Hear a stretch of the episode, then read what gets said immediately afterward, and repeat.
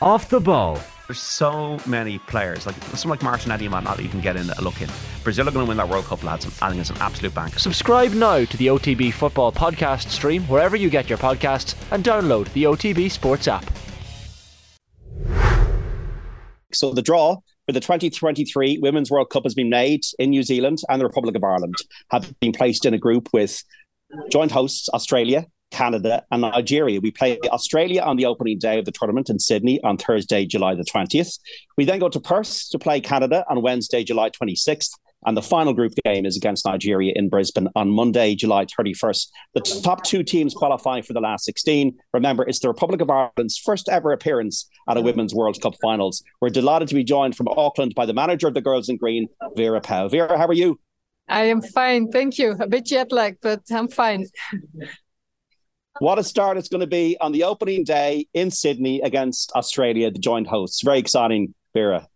Something you can dream of. Eh? Uh, I mean, if you go to the World Cup for the very first time and you are drawn against a home nation, playing in, in that full stadium, going over the world, and having that challenge, um, it's just a dream come come true, right? Um, and we, yeah, we we love pressure we love to embrace the biggest thing that we can uh, can experience. So let's go for it. And we're going to be based for the whole tournament in Australia, Vera, and we'll have a lot of fans there. Australia will have a lot of fans on opening day, but we will have fans as well.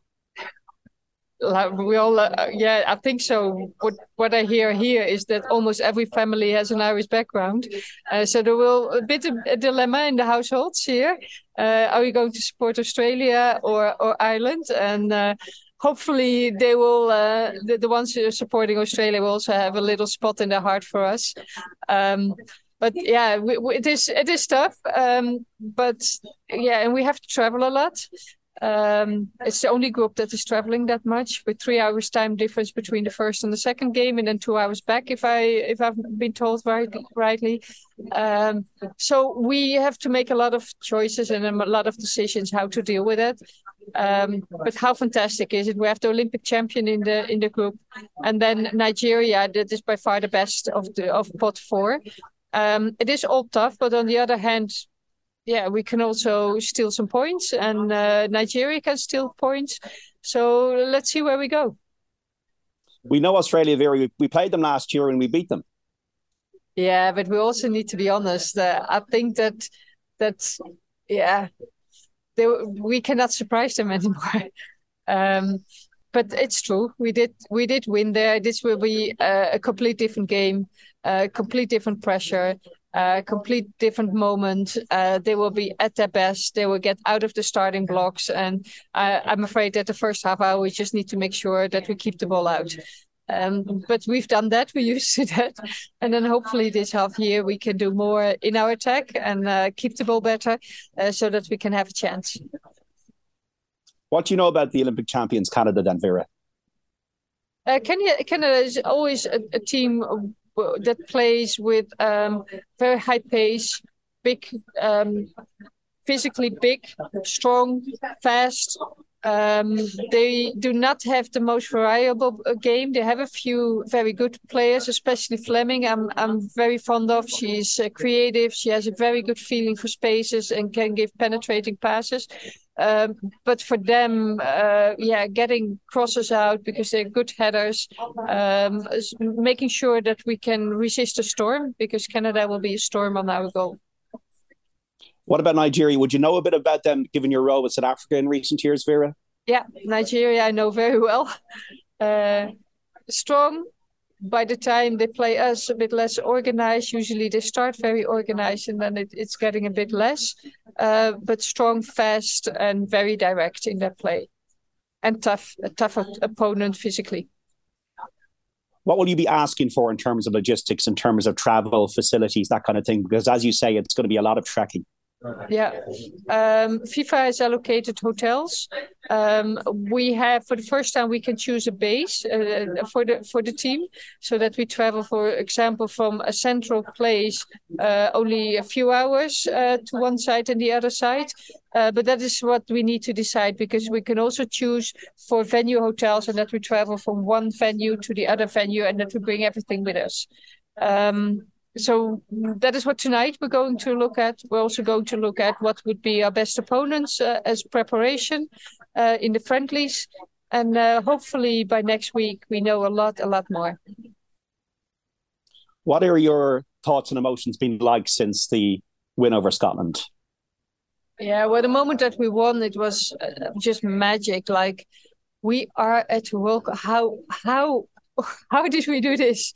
Um, because of course it was against all, all odds and nobody expected us to achieve that. I think uh, the Scotland game was 92 to 2 um, and we did it again. Uh, so that was massive with Portugal winning. So at halftime we knew that if we would win, that we were just qualified. So it was some, it was suddenly there. Um, and then we had, of course, the the down the the, the bit down of, of the song um, uh, that we yeah we we have to face. Um, we were wrong. We have done that wrong. Um, and uh, UEFA is investigating it. Um, but now being here, everybody is so extremely enthusiastic that we have qualified. Um, that they are so happy for us and, and so proud of us. Um, yeah, this team is special. This team has emitted over the world already a lot of positives, and uh, I hope that we can get to a point that um, people forgive us for the mistake that we made. Made, and uh, the players did not mean any bad with it, but they should have known better. And we were wrong, and we apologized for it. And I, I would like to do that again. Uh, and I hope that people will see how much we've done for the community, how much um, power we emit, how much we always are there for people who need us, or that we can make a difference for people. And um, hopefully, people can forgive us um, th- this moment of that we were not alert and that we did that wrong. Is it important for you to stress, Vera, that we're there to compete and get out of the group, not just to make up the numbers at this World Cup?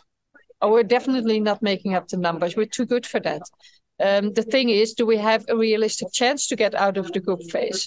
Well, nobody will put their money on us, but that was also not against Scotland and also not against Sweden and also not against Finland.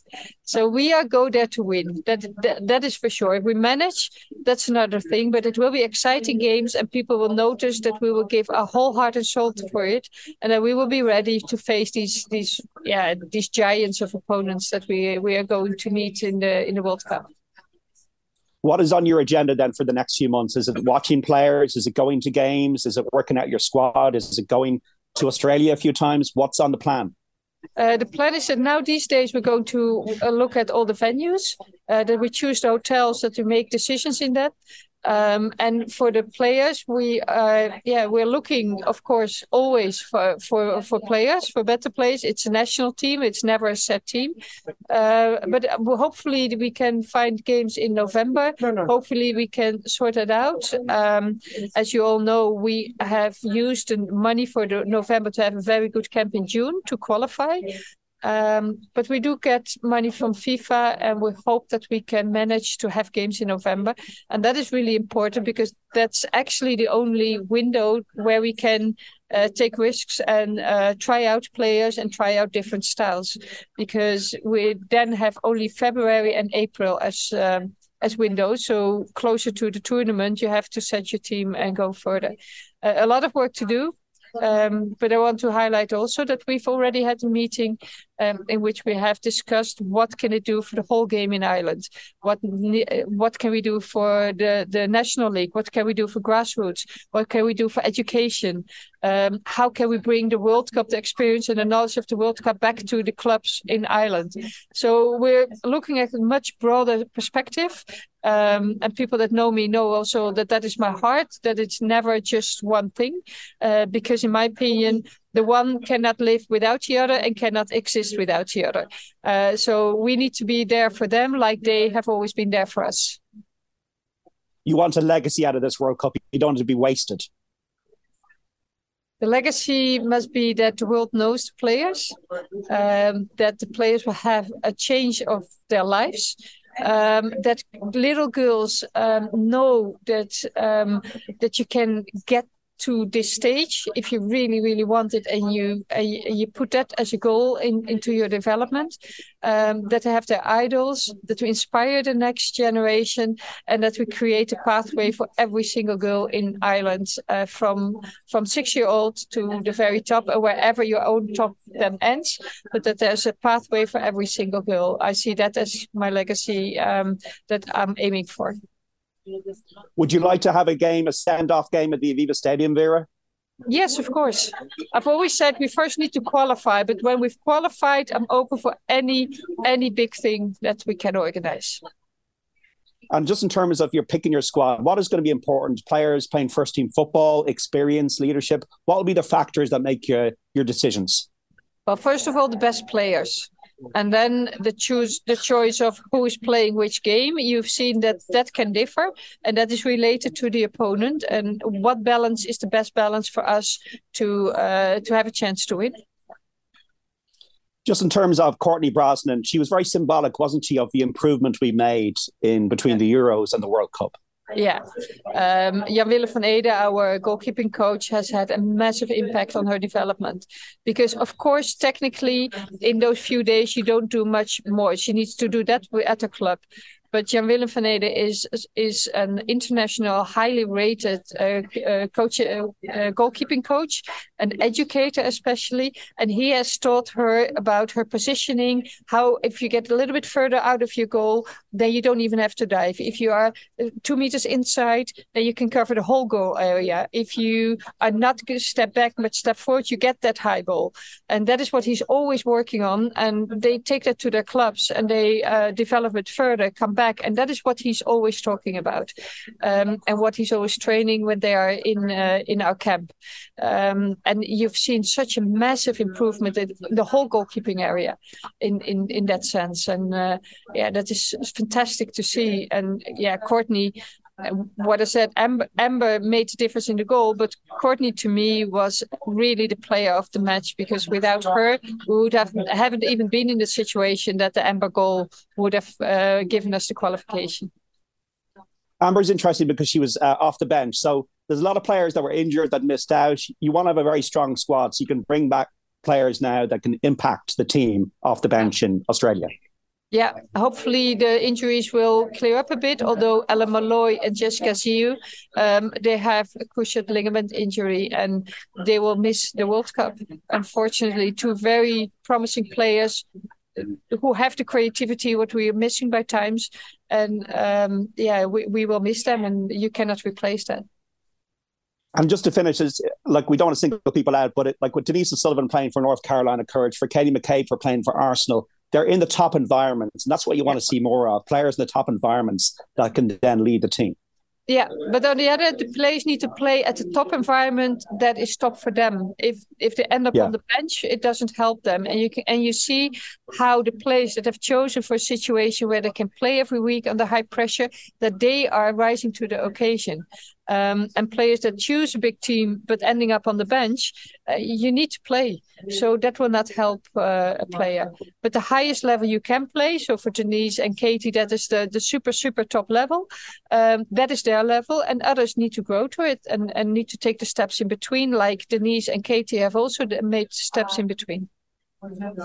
Finally, Vera, I'm sure you've got a load of good messages and lots of messages of goodwill in the last few weeks.